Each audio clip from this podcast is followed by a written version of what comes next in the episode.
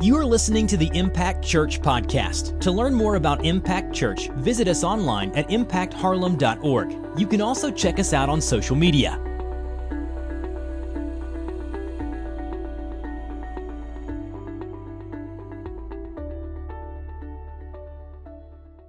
Well, today is our last Sunday of this series, Summer Baggage, and it's really the last day of summer for us parents, for most of our kids, because school starts back this week. It's it's amazing for us, maybe not for the kids, maybe not for the teachers, but for the parents, we're praising God that school starts back. Um, so far in this series, we've looked at a couple things that we really allow to weigh us down in life. And week one, we talked about unforgiveness and how that really is just some baggage that we hold on to, and how it really, it causes collateral damage in, in our entire life, in every relationship. And then last week, we talked about comparison and how comparing ourselves to other, other people keep us from really experiencing the fullness that God has for us. It really keeps us from living out our full potential and full purpose in God. So this morning, I want to talk about something that every single one of us has at least gone through, and that is trials. How many of you have ever went through a situation that you really didn't want to go through? Raise your hand. Let's be honest. That's all of us, right? We go through situations that we don't want to go through. We have bad circumstances sometimes in life that we have to figure out how to navigate around or navigate through, or whatever it may be, and we really allow those trials sometimes to weigh us down in life. We allow those things to, to really consume us, and it's really easy to do that, that that's all we think about. It's all we talk about. It's what we really allow to influence our decisions, the way that we act, the way that we talk, the way that we treat people, and the way that we interact with God. Those trials, man, if if I could just put it on a scale of one to ten, how much I don't want to go through trials, it's it's up there, right? It's, it's either ten or it's above ten. Because if we could choose, we would choose bliss all the time, amen? That's, that's what we like as humans. We like to be happy. We like to not have to go through different things in life. But guess what? There's a purpose for these trials. And if we can change our mindset as we live through these trials, I really think it will take this weight off of us, this baggage that we're carrying around, and it will allow us to not only honor God the way that He needs to be honored, but it also changes our lives from the inside out. It helps us to truly become the disciples and the Jesus followers that we're called to be. I'm going to read just a couple verses in James to start off, and James says this in chapter one, starting in verse two, he says, "Count it all joy, my brothers, when you meet trials of various kinds, for you know that the testing of your faith produces steadfastness. And let steadfastness have its full effect, that you may be perfect and complete, lacking in nothing." So here's what James says. James says, I want you to, I want you to be happy. Does he say that? No, he says, I want you to count it all joy, right? So I want you to, first of all, understand there's a difference between happiness and joyfulness, right? We can have joy that God gives us without being happy.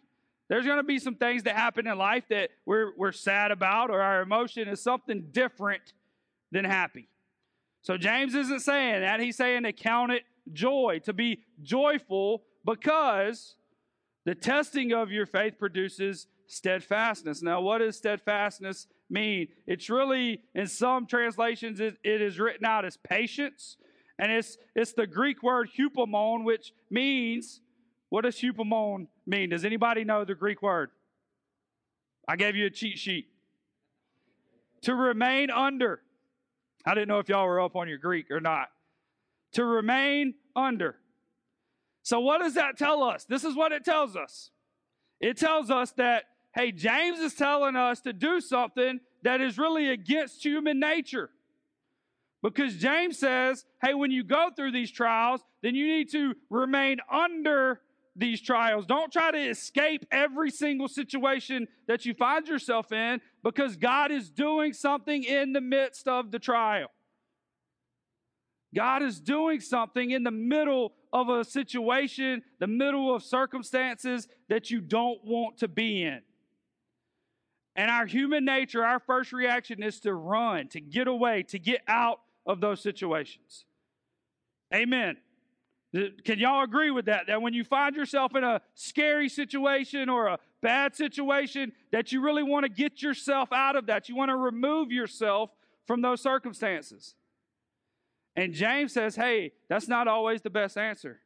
Sometimes we should remain under. We should walk through those circumstances. Let me, let me put it this way to you. I don't know how you are driving in storms. I don't like it.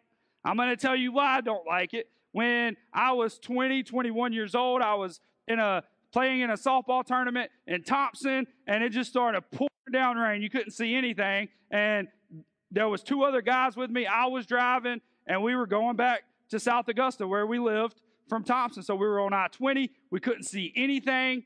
My tires on my truck, because I was a college student, you could see the steel in the tires. There was no tread whatsoever. So I felt myself swerving. I was like, hey, man, I'm I'm kind of swerving a little bit. Um, do y'all think we should pull over? And they were like, no, man, keep going. So we kept going. We hydroplaned. We did some three sixties. We, I went into the bank on I twenty.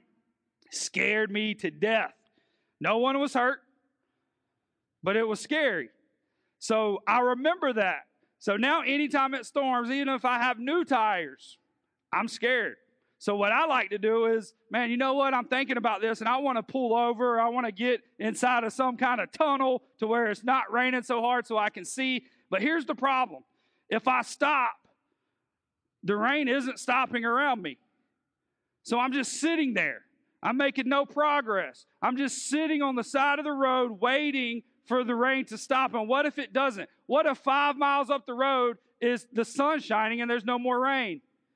I stopped. And I'm missing the sunshine because I'm camping out in the storm, trying to get myself out of it, trying to get myself away from going through this downpour of rain that scares me to death. That's what we do in life. A lot of times we say, hey, let's find a tunnel.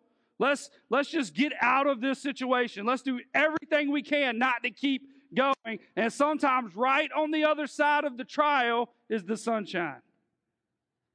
But we miss it because we stop, or we try to remove ourselves from the storm. We try to remove ourselves from the situation.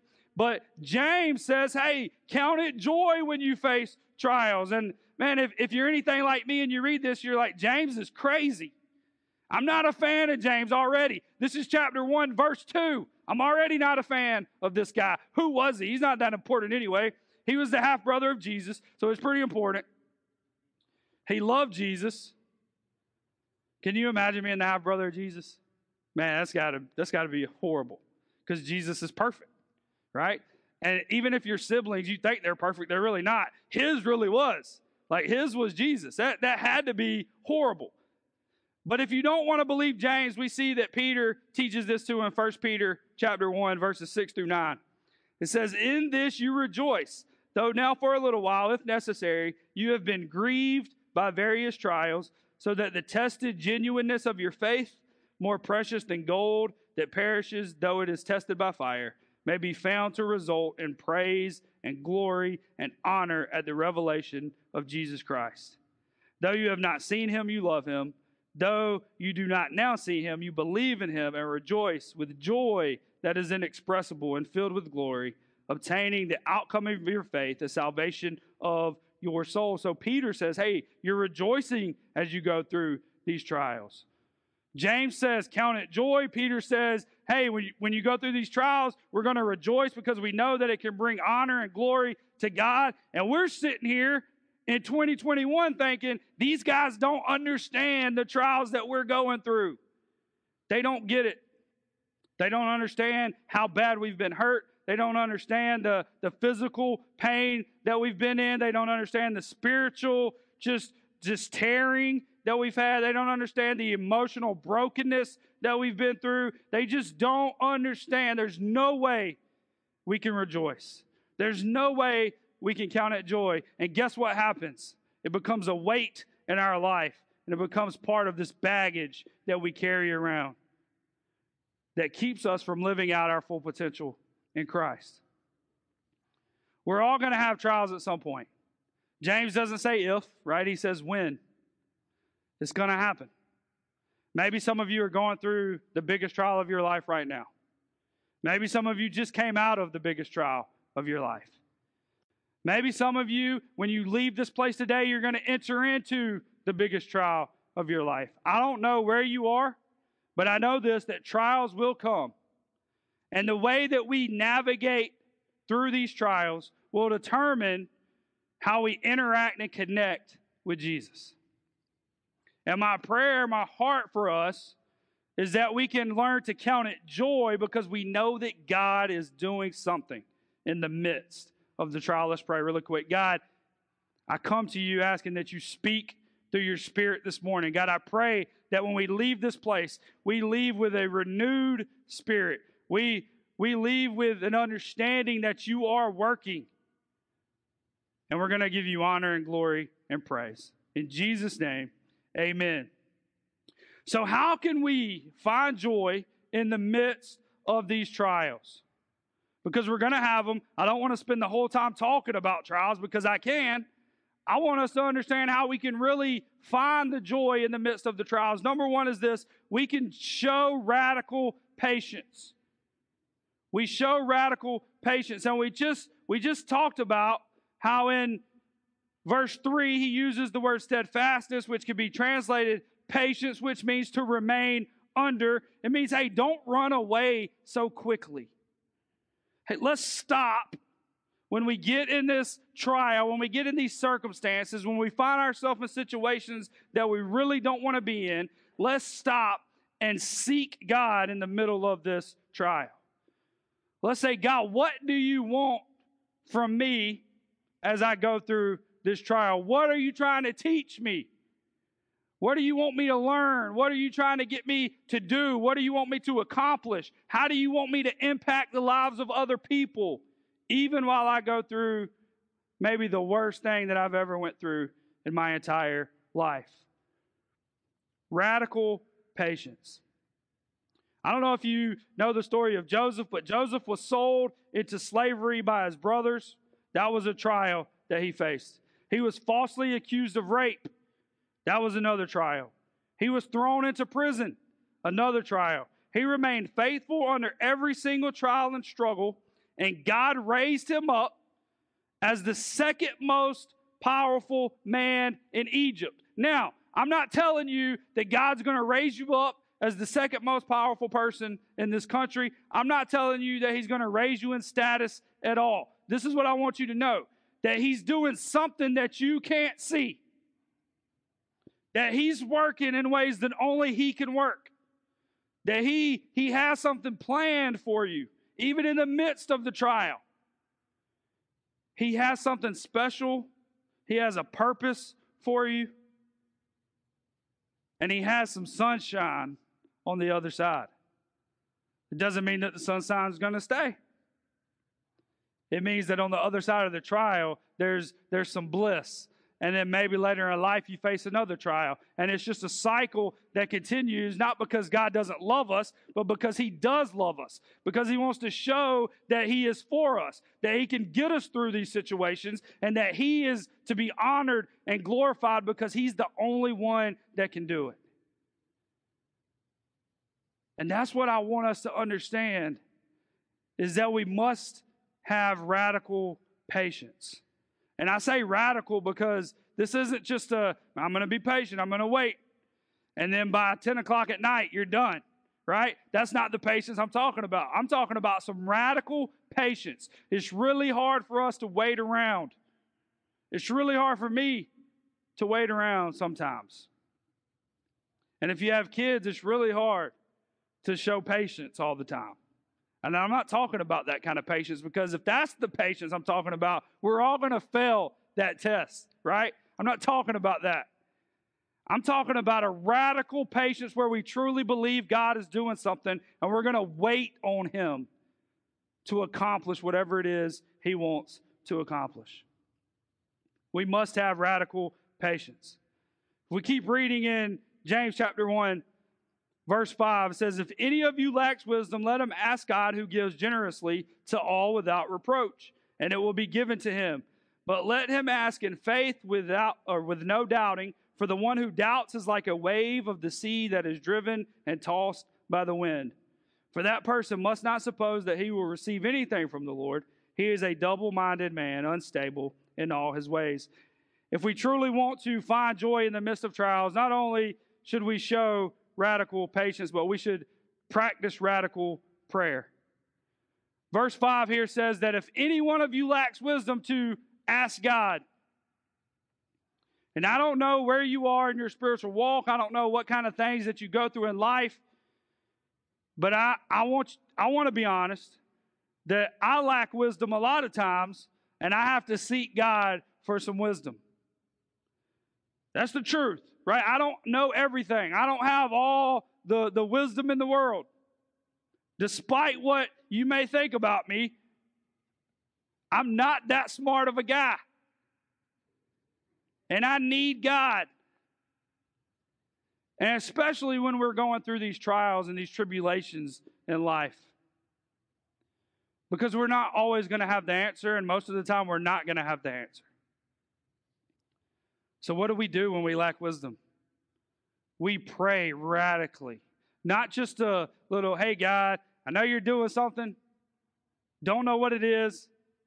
Let me know. Now, if that's what you pray, that's fine. But I want you to mean it in your heart. That's when it becomes radical. It doesn't have to be eloquent. It doesn't have to be long. It has to be genuine and sincere. That's what radical prayer is. Radical prayer is praying something that you really, you're not even sure about, but you're trusting God that much. There's a story in Mark chapter nine that, man, it's, it's one of the, the most powerful stories to me.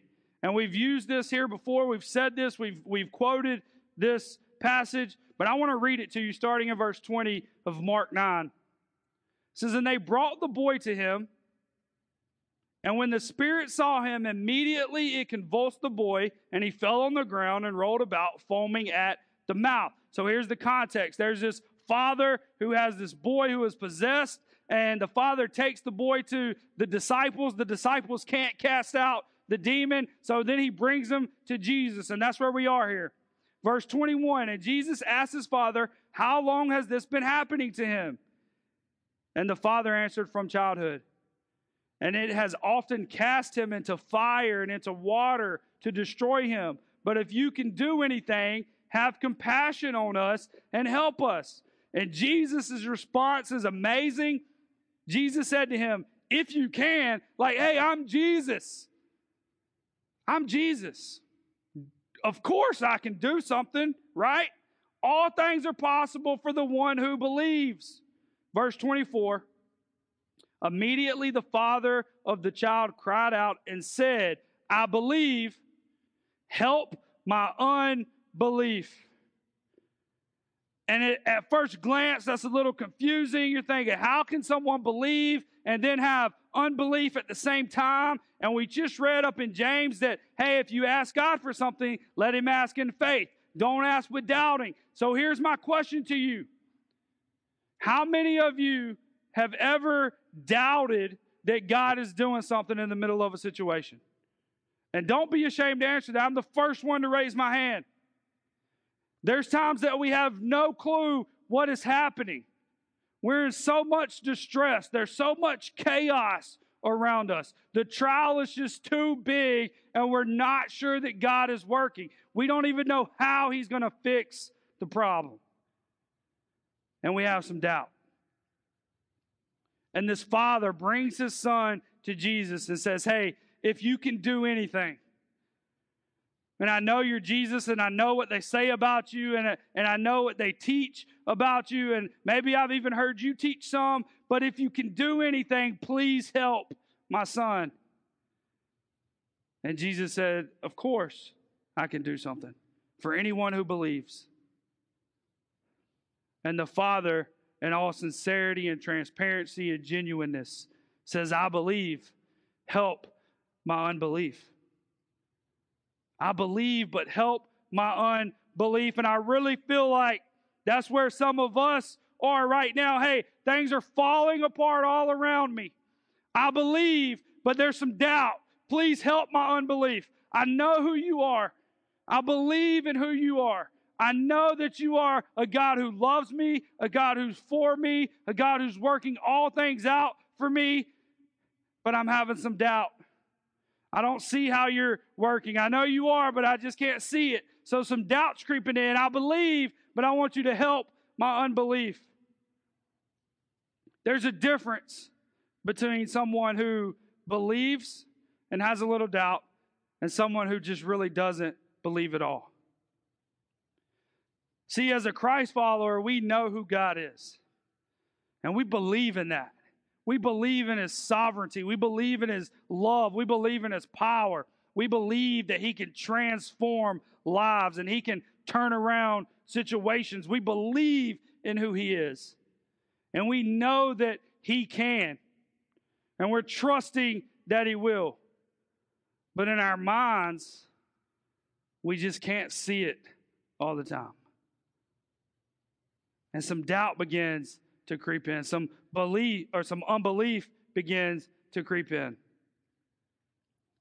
And what we need to do this morning is we need to cry out, I believe, but help my unbelief. Where I'm doubting, where I'm struggling, help that. Fill that with your spirit. Help me believe even more. And then on the other side, we have the ones that aren't Christ followers, the ones that aren't really following after Jesus whatsoever. Maybe they believe a little bit. Maybe they know who Jesus is, but they truly don't believe in the power of Christ. They doubt that He can do what He says He can do. And that's the difference. One is the believer who knows that God is who He says He is. And some doubt may creep in, and we're crying out, I believe, but help my unbelief. And the other side, They may, they may know who God says He is, but they don't truly believe that He's going to come through in this situation. But how do we know? How can we be sure? This is what, if we continue on in verse twenty-five of Mark chapter nine, it says, And when Jesus saw that a crowd came running together, He rebuked the unclean spirit, saying to it, You mute and deaf spirit, I command you, come out of him and never enter him again. And after crying out and convulsing him terribly, it came out, and the boy was like a corpse, so that most of them said, He is dead. But Jesus took him by the hand and lifted him up, and he arose. Listen, God is working in the middle of whatever you're going through. God is working in the middle of whatever it is that you're going through, sitting in this place today. And maybe you're in a place where you just don't get it. You can't see the, the end.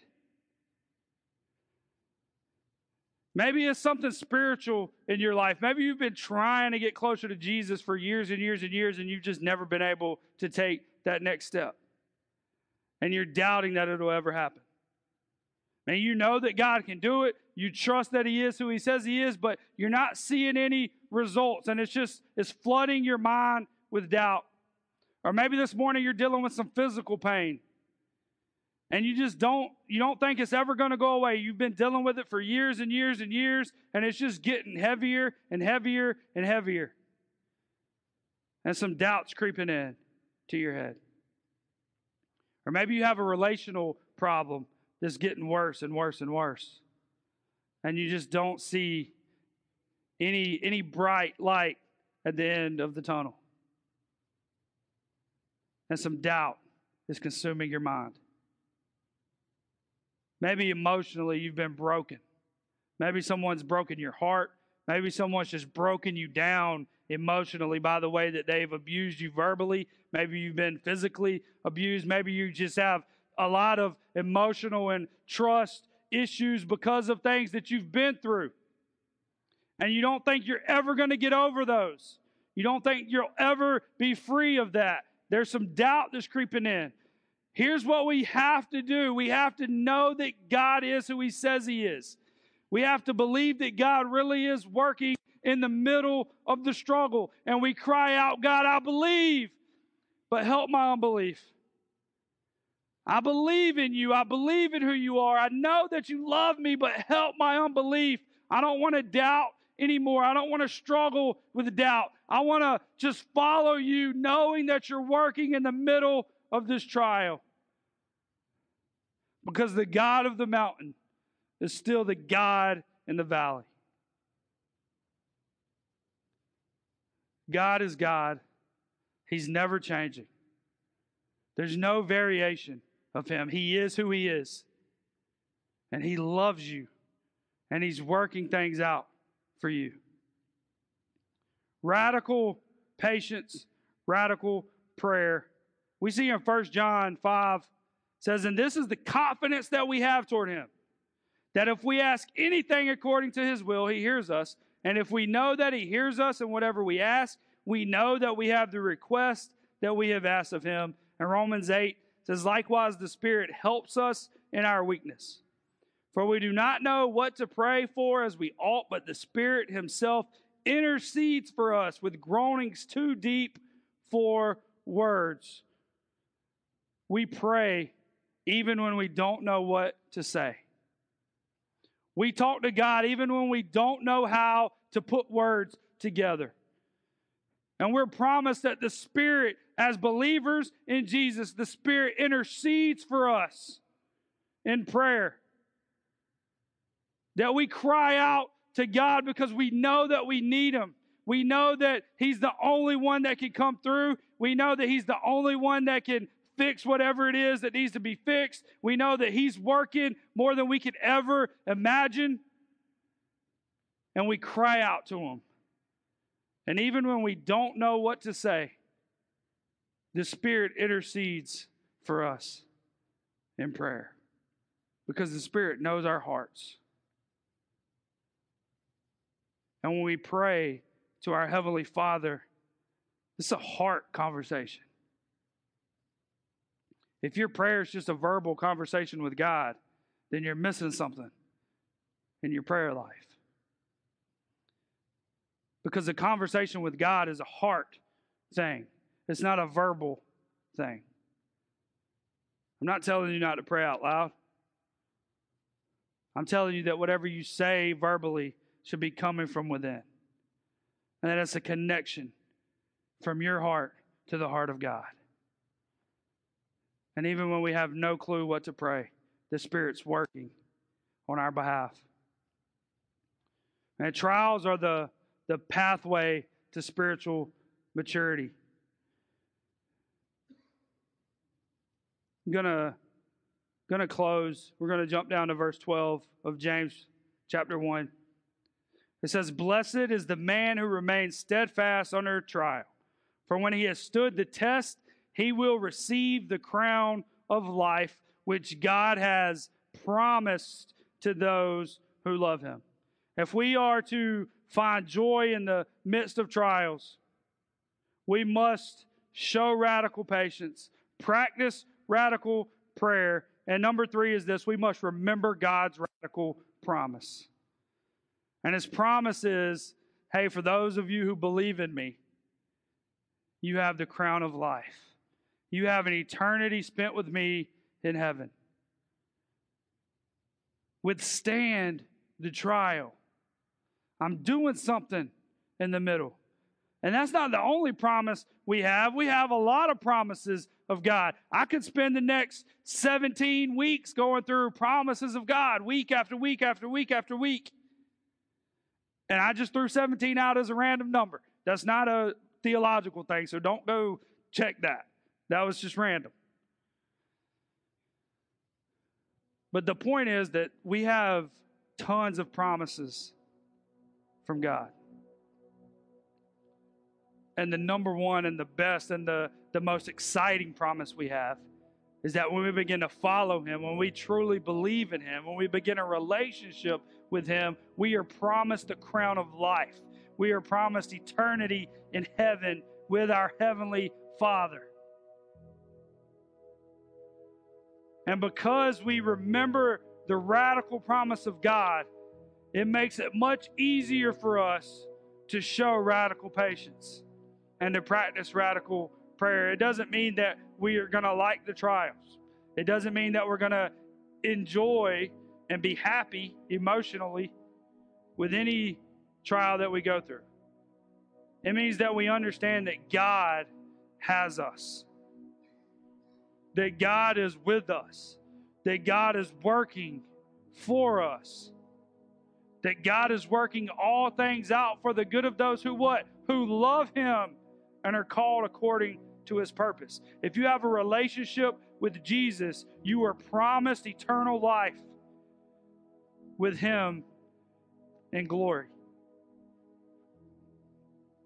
And it's hard sometimes for us to really fathom what heaven is going to be like. It's really hard for us to understand eternity at all, because everything we know has a beginning and an end. Right? We usually begin service here at Impact at ten oh two-ish.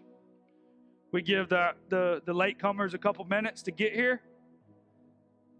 And then we usually end service around eleven, and if it's not over by eleven, I'm I'm seeing some stares coming at me, and I'm like, man, it's time to wrap this up. We wake up in the morning, we go to sleep at night, and that kind of the beginning and end of our day. Some of us go to work at a certain time every day, and that starts our day, and we leave at a certain time, and that's the end of our workday.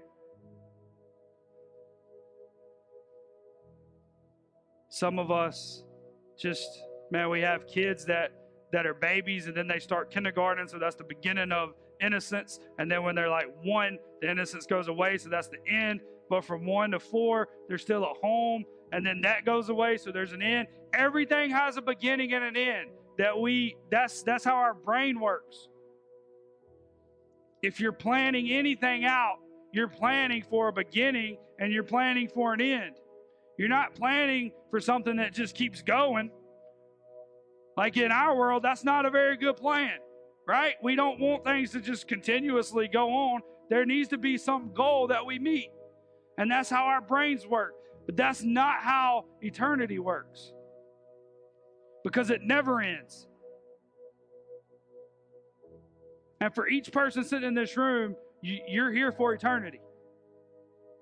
The difference is, as a follower of Jesus, our eternity is in glory, is in heaven with, with a God who loves us, with the Savior of the world, to honor him and to, to glorify him and to cry out, holy, holy, holy is the Lord God Almighty. He's worthy of our praise. And for those of you that don't know Jesus, you're not following after him, you never started a relationship with him, you're still here for eternity. Your eternity just looks different. Because instead of glory, instead of heaven with the Savior, your eternity is in hell with agony and pain and separation from God. And I don't understand if you, or I don't know if you understand the brevity of that, because that's reality. That you're going to end up somewhere. And where you end up depends on the decision that you make, either to follow after Jesus or not. And as we as we go through life and we go through trials, and there's just there's something different about facing a trial when you know Jesus. There's just something different. Because, man, you know what? I don't have to know the answers, and I could be, I can be fearful, and I can be just uh, an emotional wreck. I can be sad. I can be angry. I can have all these things going on and creeping in. But here's what I know: that God is ultimately in control, and that I'm defaulting to him, because who else should I default to? Not to me, but to the creator of the world. The one who I know can handle any situation. And as a father, something that I really love, something that I, I really want, I really want for my kids to, to look at me and, and think that, man, Dad is a, he's a strong guy, he's a smart guy, he takes care of us, he protects us. But I would never hold a candle to God. And even more than how much I want them to feel that way about me, I want them to know that about Jesus. I want them to know that he's strong, that he loves them, that he's taking care of them. Because Dad's going to eventually fail you at some point. But God never will. So as you're walking through these trials in your life, I want you to remember who's in control. One of my favorite things, and it's something that I live by, is something that I heard a pastor say one time, is we don't have to know the plan. We just have to trust the one who holds the plan in his hands. I don't have to know what's going to happen, but I'm trusting in the one who does. And I'm going to give him honor and glory no matter what. And I don't know what you're facing this morning. I don't know I don't know what you're going through, but I know this, that that trials are a pathway for you to grow. That God uses these these different situations and these different circumstances to to grow your faith, to help you impact the world for the kingdom, to follow him better, to give him more glory. That is what trials do for us. And a lot of times we don't love it. But I want you to understand that God loves you and he's working things out for you. Next week, we're starting a brand new series called My Stories. And we're just going to share personal stories of how God has intervened in in the lives of people right here in this church. Some of it with addiction, some of it with emotional, just emotional craziness and hurt, some of it with physical pain, because God cares about you. If you hear nothing else this morning, I want you to hear me. God cares about you. God loves you. God wants a relationship with you. Thank you for joining us at the Impact Church Podcast. For this and other messages, visit us online at impact harlem dot org. In the meantime, you can subscribe to this podcast, rate and review it on iTunes, and share it with your friends on social media. Once again, thanks for joining us at the Impact Church Podcast.